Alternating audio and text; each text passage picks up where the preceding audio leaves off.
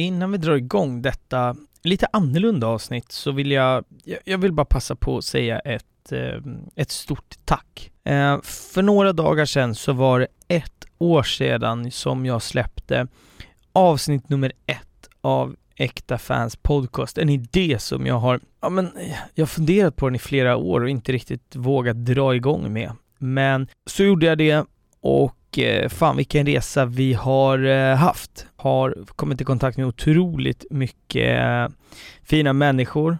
Vi har gjort 44 otroligt bra avsnitt med intressanta historier. Det har varit en, en slitsam resa, en lång och en slitsam resa. Jag jobbar vecka för vecka för att dels jaga in gäster, spela in och sen klippa avsnitten. Det här tar väldigt mycket tid, men det är otroligt kul och jag älskar verkligen att göra den här podcasten helt enkelt. Och jag älskar er som lyssnar också för den sakens skull. Och återigen stort, stort tack. Inför denna vecka har jag inte lyckats hitta en gäst, men då tänkte jag passa på att testa ett koncept som jag tänkt på under en längre period. Det är egentligen ett helt nytt koncept. Jag har valt att kalla det här konceptet eh, Matcher vi minns. Tanken från början var att göra detta i videoformat eh, via Youtube eller liknande, men vi testar på det här sättet så får ni som lyssnar berätta vad ni tycker om konceptet. Gillar ni det här så, så kanske kommer fler avsnitt och gillar ni det inte så, så skrotar vi det helt enkelt. Och nästa fråga blir vi liksom då, vilken match ska jag starta med? När detta avsnitt släpps är vi inne på en vecka som kommer avslutas med ett glödet derby mellan AIK och Djurgården på ett Friends Arena framför, ja vad det verkar, över 40 000 personer. Och därav så valde jag att starta denna serie med just ett så kallat tvillingderby.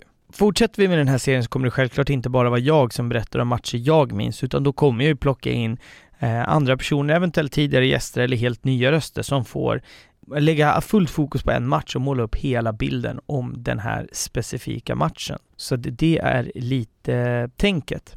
I dagens avsnitt ska vi prata om första gången i mitt supporterskap. Jag fick gå på ett bortaderby på det då nybyggda Tele2 Arena 2013.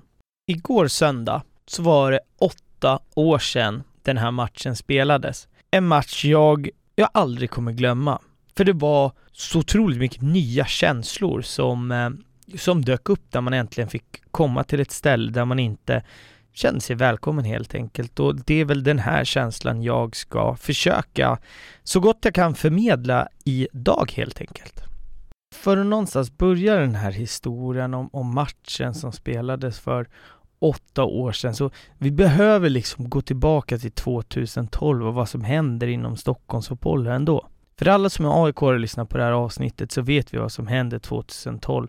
Det är det sista året på Råsunda. De sista matcherna, det har vi liksom avverkat tidigare men det är ju inte bara i, i Solna som det händer saker och en flytt går från Råsunda till Friends, utan Stockholmsfotbollen är stort. Där har du Hammarby som ska flytta ut från Söderstadion. Vi har Djurgården som ska flytta ut från, från stadion och in på deras gemensamma arena som jag tror i alla fall att den då kallades Stockholms arena, men idag är mer känd som Tele2 Arena.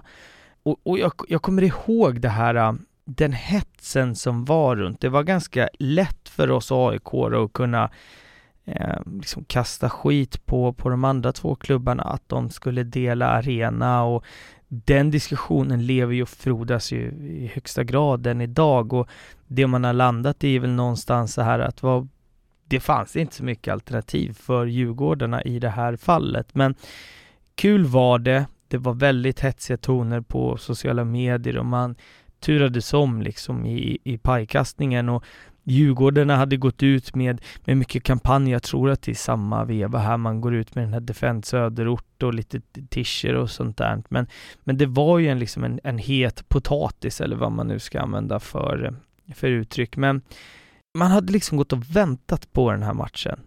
Jag har varit i liksom på, på en väldans massa bortamatcher, men jag har aldrig varit på ett riktigt bortaderby. Och för er som lyssnar som inte är så hemma med liksom fotbollen runt Stockholm och, och, och sådär så är det ju inte så att så, så, så ska jag förklara mig på rätt sätt. Jag har varit på bortaderbyn, men på den här tiden innan liksom eh, byggnationen av Tele2 Arena så spelades alla Stockholmsderbyn på Råsunda.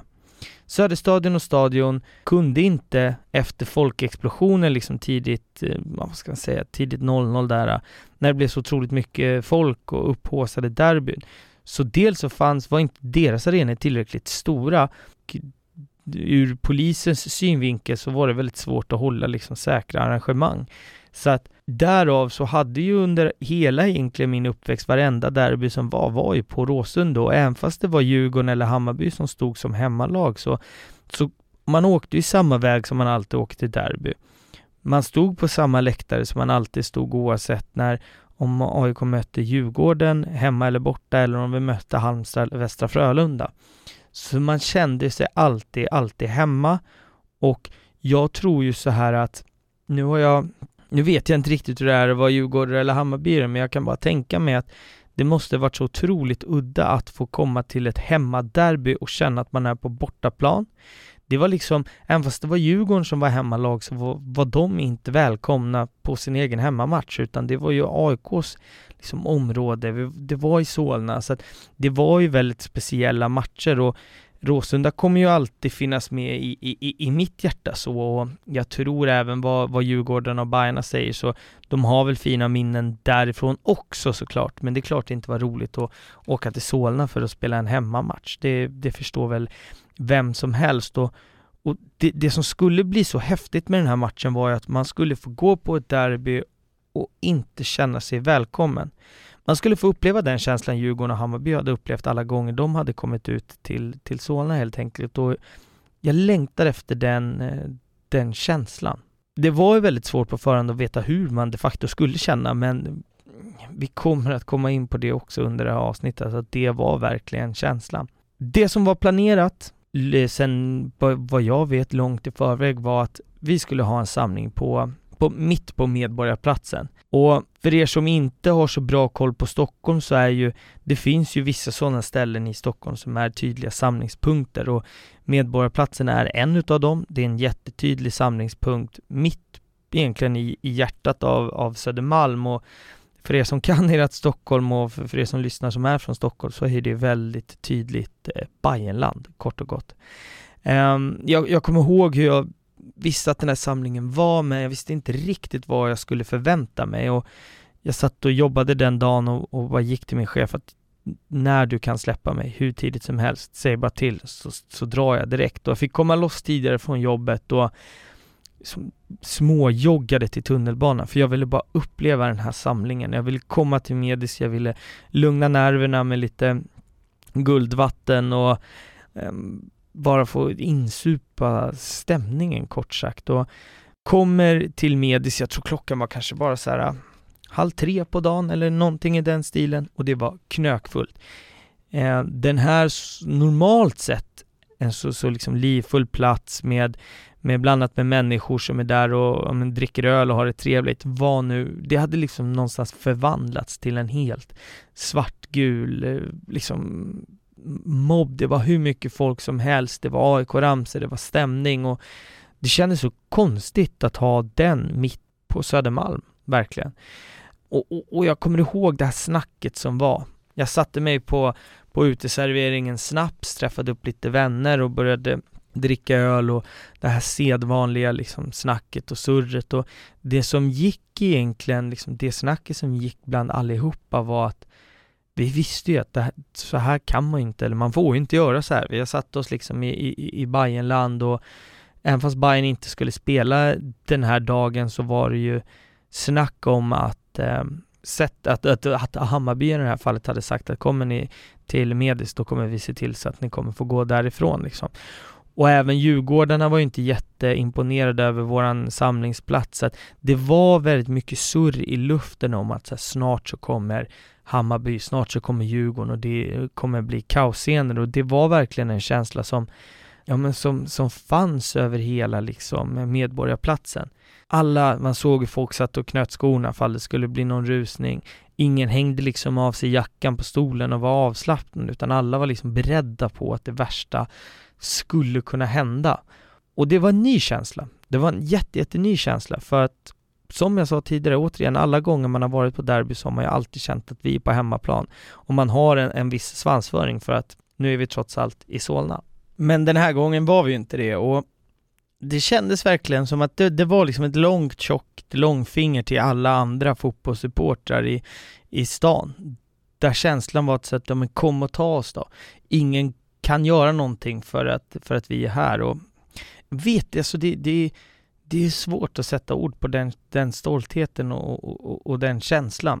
Uh, men den var verkligen fantastisk och vi, vi, man blir ju sittande där x antal liksom, eh, timmar, dricker öl och, och självförtroendet eh, växer och blir större och man blir liksom stöddigare och högljuddare ju, ju längre tiden går. Men sen, jag kommer inte riktigt ihåg vad det var, om det var vid fem eller halv sex eh, eller någonting i den stilen, men då var det ju dags för marsch från Medis bort till arenan Tele2 helt enkelt. En, en eh, en marsch som, som Hammarby har gjort många gånger, eller som gör inför varje premiär, men det var, nu skulle vi göra det och, och, och även den marschen kändes också som ett jäkla långfinger. Och återigen en, en häftig och en, en stöddig känsla. Och jag tror att många som, som stod där på, på Medis den dagen, de, de växte en decimeter i sitt supporterskap just när man, äh, vad ska man säga, när man vågade göra en sån här grej. När vi hade suttit där på, på Snaps så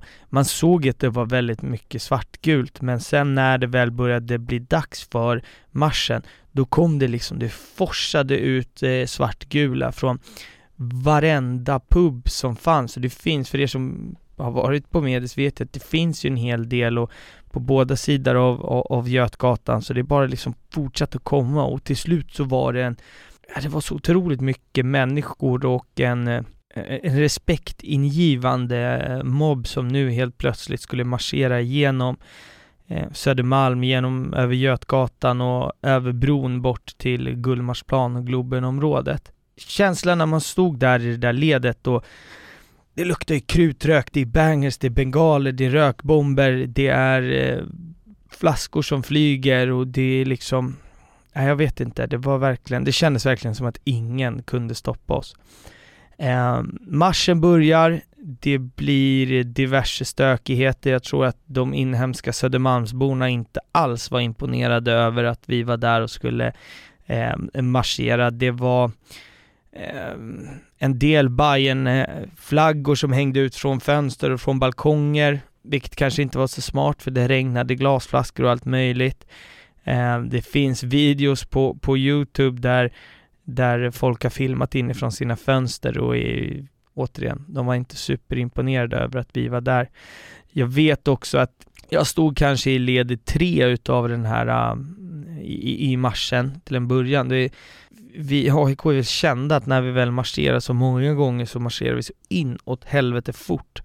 Så det är svårt att hänga med, så man är inte svettig när man kommer på plats. Men jag vet att jag såg, det var någon, eh, om det var någon bajare eller det var någon som liksom ställde sig framför eh, den här, eh, liksom vårt första led och eh, jag vet inte riktigt vad som hände, om han var stöddig och så vidare, men det blev ett jävla liv och blev slagsmål där och ja, ni kan ju bara tänka er hur mycket polis, eh, poliser det var runt, runt omkring här också, så det bara kändes som en kaosartad situation, men vi knallar på. Och återigen så talar jag till er som inte är så hemmahörande i Stockholm att vi ska gå över en, en väldigt trafikerad bro. Är du inne på Södermalm och ska över liksom söderut eh, så är det, det här den vanligaste vägen. Och vi, vi, har gjort den här marschen flera gånger men då har vi liksom gått på gångbanan men här så gick vi rätt över liksom eh, ja men rätt på bilvägen. Så att eh, trafiken från Södermalm söderöver måste i princip ha stått still i en ganska lång stund den här dagen. Marschen går helt okej okay, tills vi kommer upp på, liksom på, på mitt på bron där, där polisen har ställt, eh, deras taktik den här, den här eh, kvällen. Är väl att de har ställt klungor med poliser för att hålla ordningen under själva marschen och jag har för mig att det är den här matchen, jag kan ha fel här, där där det blir en hel del liksom stökigheter uppe där man, där polismakten, dels så som vanligt så hade de ju liksom avslipade eller bortslipade serienummer på hjälmarna så att de ska kunna vara anonyma men jag för mig att det är den här matchen också, det är en polis som står med Eh, Hammarby, Djurgården, IFK Göteborg stickers på hjälmen bara för att hetsa för att liksom ja men starta egentligen kravaller, vilket eh, det blev inga stora kravaller uppe på bron, men det blev eh, liksom stökigt sådär. Sen knallar vi vidare, kommer fram till, eh, bort till Gullmarsplan. Eh, där blir det också eh, ytterligare liksom stökigt och tjafsigt med en, en klunga poliser. Eh, man har en väldans massa djurgårdare som står uppe på på perrongen på Gullmarsplan då, då har man ett, vad kan det vara, fyra meter högt staket emellan så folk eh, klättrar upp på, det flyger bengaler i luften och det är en jävligt, en jävligt hetsig stämning i, i, i luften. Och någonstans så tror jag att min, min personliga känsla här var ju att eh, likväl som, jag kan tänka mig att Djurgårdarna ville visa att nu är ni på våran hemmaplan, välkommen hit, nu ska ni få igen för alla år när vi har behövt åka till Solna. Likväl så vill ju liksom alla svartgula komma eh, till Tele2 och visa att vi är kungar även här, inte bara i Solna. Så det var ju en väldigt så här eh, tuppig stämning eh, hela vägen här egentligen. Men sen till slut så eh, är marschen över. Det gick eh, Mars, marschen gick bra, det var jävligt mäktigt att få knalla med så många människor i fiendeland och Sen kommer vi fram till Tele2 Arena. Man har sett den utifrån många gånger, men jag hade liksom aldrig varit där inne, så det var ju spännande också att få komma till en helt ny arena. Det som var grejen när vi väl klev in på den här matchen var ju också att eh, våran marsch, eh, i och med att det otroligt höga tempot, så kom vi in ganska tidigt, vilket gjorde att den största delen utav AIKs ståplats var inne väldigt långt innan matchstart, så kan man säga. Jag har ingen aning om exakt tid, men det var ju inte Djurgårdsklacken eller, eller långsidorna för den delen i, i samma utsträckning. Så att vi kom ju in till arenan fullpackat med människor och gasade igång med, med, med sång där inne och kände väl liksom från, från start att så här, det här äger vi, det här är våran arena nu, det är vi som bestämmer här inne. Men den känslan kom ju i och med att ja, Djurgårdens eh, kortsida var väl fyllt till kanske 20% och då är det jävligt lätt att, att, att, ta över när man kommer in där helt enkelt. Och det, det som ska sägas också i, i en sån här, när jag tror att alla som har gått på, på mycket derbyn och, och alla som känner till Stockholmsfotbollen vet ju att så här, derbyn är, det är de roligaste dagarna för mig i alla fall på, på året och det har varit så i ja, kanske inte 20 år, men i, i, i 15 år i alla fall. Det är liksom de fyra roligaste och viktigaste dagarna på året. Men någonstans så, så har man också insett att det är, det är skitkul att vinna derbyn. Bland de bästa känslorna som finns. Men det går heller inte att jämföra med hur tufft det är att förlora ett derby. Så att man kliver ju alltid in till de här derbymatcherna med sån otrolig jävla ångest. Och, och, och det handlar mycket om att så här, fan, förlora bara inte. Uh, vilket gör att trycket inför ett, ett derby kan vara helt otroligt. Men sen när matchen väl börjar och innan matchen riktigt har satt sig så när man har varit på många derbyn så börjar man känna igen det här att det, det är många, man ser det på många ansikten och man får inte ut det maximala trycket från klackarna för folk är så otroligt jävla nervösa och, och stressade och rädda att, att förlora matchen helt enkelt det, det som också är intressant när man kollar tillbaka på den här matchen och, och kollar på vilka spelare som spelar den här matchen, så här med åtta års horisont på det, så eh, ur liksom AIK-perspektiv så är det ju det är en väldigt fin trupp. I mål så står Stam, eh, som forward spelar Henok Goitom, eh, kanten Nisse, vi har en, en backlinje som består utav eh, Milo, Perta, Nisse och Lorentzon, fyra otroligt uppskattade spelare i, eh, inom AIK. Och sen eh, Nabil, eh, som i den här matchen både gör mål och assist. Och eh, för alla, tror jag, som lyssnar som följer landslagsfotboll vet vem Robin Quaison är. Och han var här och alltså i, i den här delen av historien så är det här en väldigt eh, ung spelare som håller på att och liksom slå sig in i AIKs startelva som verkligen inte har etablerat sig än men vart han är idag och, och, vad han har gjort i landslag och så vidare, där är ju liksom någonstans resten historia. Och avsparken närmar sig.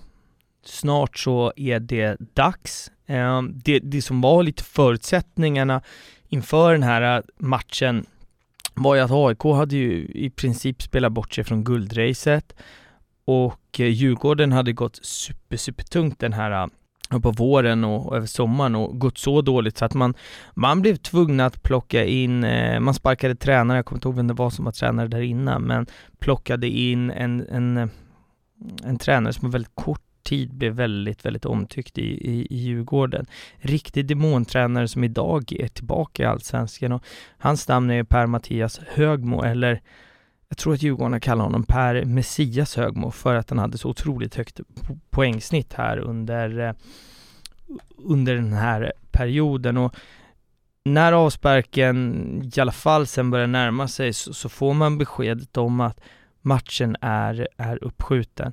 Djurgården som hade spelat på Tele2, de hade ju varit där flera matcher innan.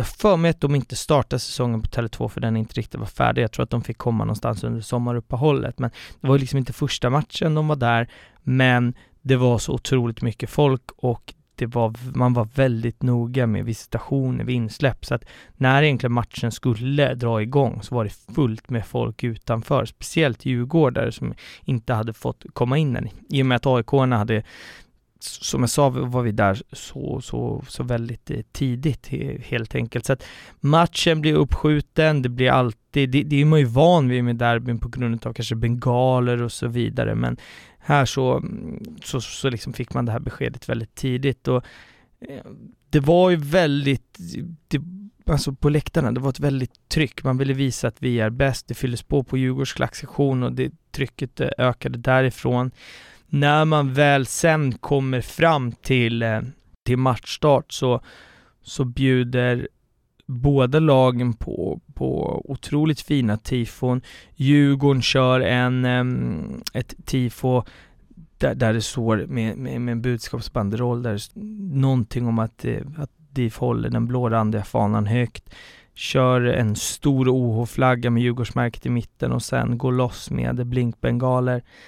AIKs läktare, där stod det Norra stå, alltid här för AIK med stora, med stor text från övre och nedre och sen jävla massa pyro. Jag kommer ihåg den, hur man bara stod där i mitten och man, vet, man såg ingenting, man kunde inte andas. Precis så som man vill, vill ha det på derby helt enkelt. En riktigt mäktig och liksom respektingivande och värdig liksom värdigt första derby på Tele2. Och sen startar ju matchen. Jag kommer ihåg att båda klackarna man står och, och, och liksom tampas med varandra, men det är ju första minuterna är ju den här ångesten. Och, och Djurgården är så mycket bättre än AIK första minuterna, äger boll och eh, skapar chanser. Och det, jag tror att det, det hinner gå typ fem minuter ganska exakt.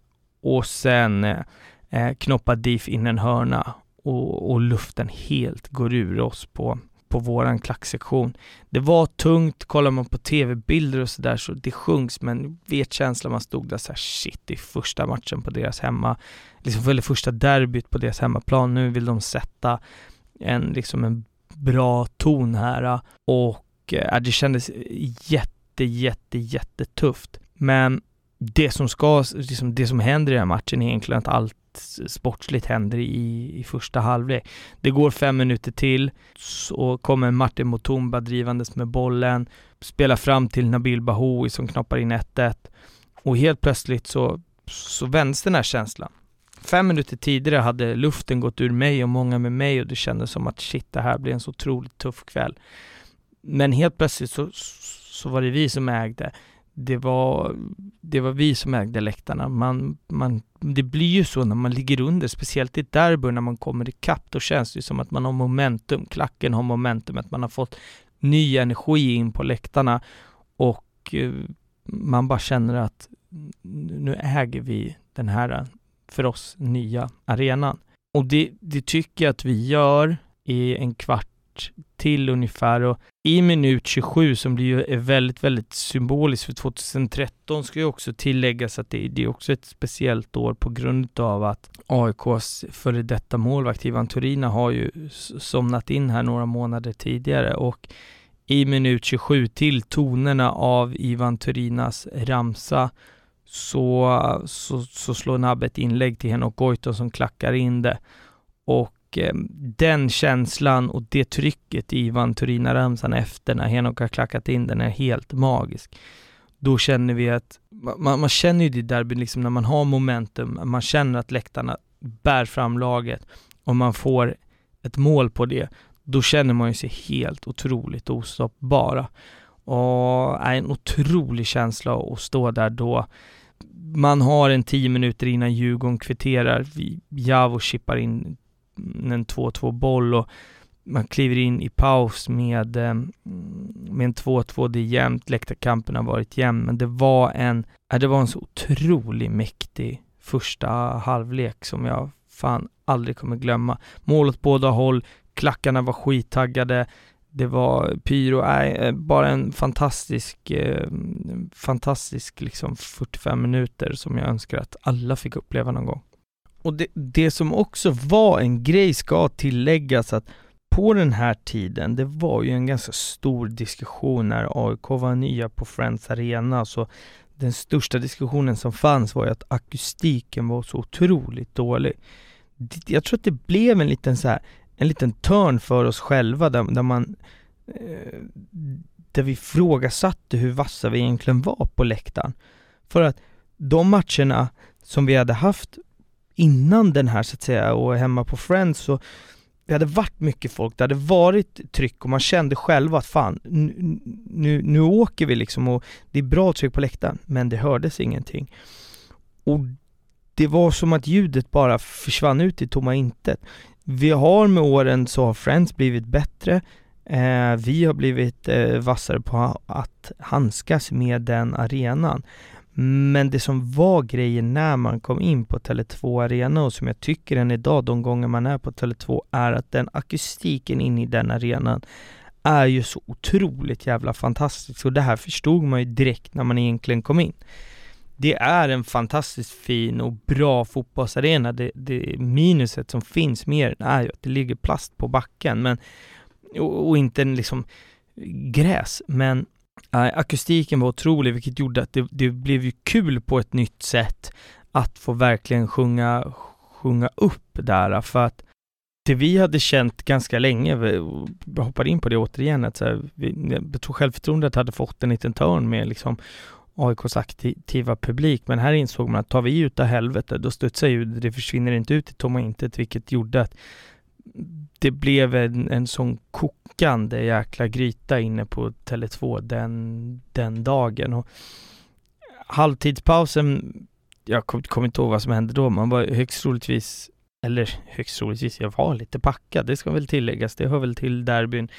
Tycker jag i alla fall sådär, men jag kommer ihåg när, när andra halvlek eh, började så många gånger så är det ju mycket pyro i pauser, speciellt på derbyn och i det här fallet så vet jag att det var väldigt mycket svart Eh, rök. Det var det som var liksom eh, den största delen av halvtids eh, liksom, tifot eller pyrot. Men jag kommer ihåg just den här dagen hur normalt sett så ser man direkt när det är rök. Det är pang så är det rökfyllt överallt. Men det kändes som den här röken kom verkligen smygande som en dimma. Och sen blev det bara mörkare och mörkare tills att det bara var helt och hållet kolsvart. Man såg ingenting. Det var en otroligt tjock svart rök. Och det sätter ju sig i lungorna, men man älskar ju den där. Det är en, en så otroligt fin del av att vara supporter. Jag älskar den lukten. Helst så skulle jag vilja ha den i näsan hela tiden liksom. Men man, man såg ingenting. Matchen blir lite uppskjuten på grund av det här tjocka, tunga röken som ligger. Men till slut så, så, så skingrar den sig och den går över i en, eh, en andra halvlek som ah, sportsligt inte bjuder, det är kamp, men den bjuder varken på, på mål eller någon speciell skönfotboll sådär. Och jag brukar ju inte vilja liksom gå in så mycket på det sportsliga, men när jag gjort mina vanliga avsnitt, men i och med att det här är ett litet annat koncept och ett litet annat tänk och Ehm, så tycker jag ändå att det, det, det, är värt att berätta lite om vilka som har gjort mål och vilka som inte har gjort mål och hur matchen ser ut i det här fallet. Men vi ska lämna det egentligen där, själva sportsliga. Eh, som sagt, det blir inga mål, matchen slutar 2-2, det ger inte så mycket, men jag tror att med den veckan vi kliver in i nu som ska avslutas med ett, ett, ett Stockholmsderby så jag tror att byggnationen av Tele2 Arena och inflytten av Djurgården och Hammarby dit, det gav Stockholmsfotbollen och rivaliteten och derbymatcherna ytterligare ett, eh, liksom en, en ytterligare dimension. Jag alltid, jag kommer för, för, för liksom all framtid sakna derbyna på, på Råsunda. Den gamla betongklumpen kommer alltid betyda otroligt mycket. Men den, alltså de matcherna som spelas på Tele2 kommer alltid vara väldigt speciella för mig. För jag älskar den känslan av att vara i fiendemark och inte vara välkommen, inte vara omtyckt. Um, men man går ju dit och är så otroligt jävla stolt över klubbmärken man har på bröst och lager man håller på ändå. Det är ungefär samma känsla som att komma till en annan stad och ta över ett torg där. Men så, så, så, så sätt så är det ju väldigt, liksom, en väldigt stark känsla. Och runt om i Sverige så, så pratar man ju om derbyn. Vi kan ta ett derby som fan vet jag, Helsingborg, Malmö, Helsingborg, Landskrona eller de Skånelagen. Det är ju ett Skånederby, men man åker fortfarande till en annan stad.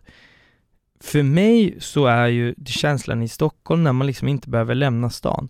Jag bor närmare Tele2 Arena än vad jag bor, eh, närmare än vad jag bor Friends Arena. Vilket gör att det här är ju liksom på ett sätt privat min, min hemmaplan och liksom Söders förorter och jag älskar att vara på Södermalm men helt plötsligt så tog man på sig en, liksom en annan dräkt, en annan, andra färger och var inte välkommen. Och det är någonting som jag alltid kommer att uppskatta och alltid älska och jag eh, är så glad att äh, på, på, ett sätt tråkigt att inte alla derbyn går på Råsunda men också otroligt glad att eh, att Tele2 finns och borta derbyna finns för det ger någonting och eh, jag älskar dem. Så, så kan man säga.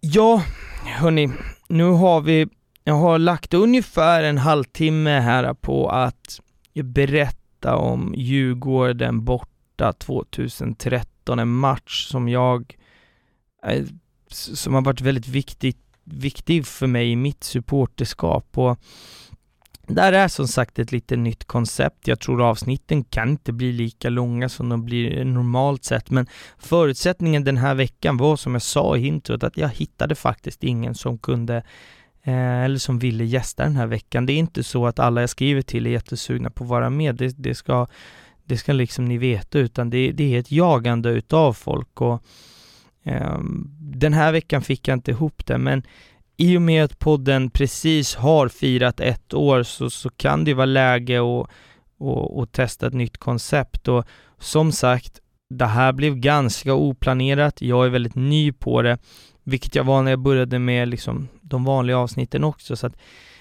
jag vill egentligen veta vad ni tycker och vad ni känner. Eh, kommentera på Aktafans podcast eh, via Instagram och Twitter vad ni tycker. Är det här ett koncept som vi ska jobba med framåt? Ska det kanske mm, Alltså ska vi ha sådana här avsnitt vissa veckor, vanliga avsnitt vissa veckor? Ska vi helt ta bort det här? Gillade ni inte överhuvudtaget? Jag vill veta vad ni tycker för att det är trots allt ni som lyssnar och på ett sätt så gör jag det här för mig själv, för jag tycker de här samtalen jag har med, med de gästerna som jag har vecka ut och vecka in är otroligt intressanta. Men jag gör det också för att jag vet att ni tycker det är kul att, att lyssna och ni följer och hjälper till att dela och så vidare. Så att jag är jätteintresserad av er åsikt och tycker ni att det är skit, säg det då. Säg inte jag tyckte det här var jättebra för att vara snäll, utan säg vad ni tycker, för det, det är trots allt det som är det viktiga. Och och eh, med det sagt så tackar jag för en annorlunda, eh, ett annorlunda avsnitt, en annorlunda vecka och nästa vecka är jag tillbaka, eller podden är tillbaka med ett, ett vanligt avsnitt. Det ska jag se till att fixa. Hörni, ha en trevlig vecka nu.